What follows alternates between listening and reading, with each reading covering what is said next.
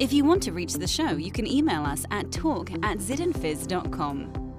Oh, Ziad, nobody starts a pitch by saying, "Let me tell you how I'm going to pivot."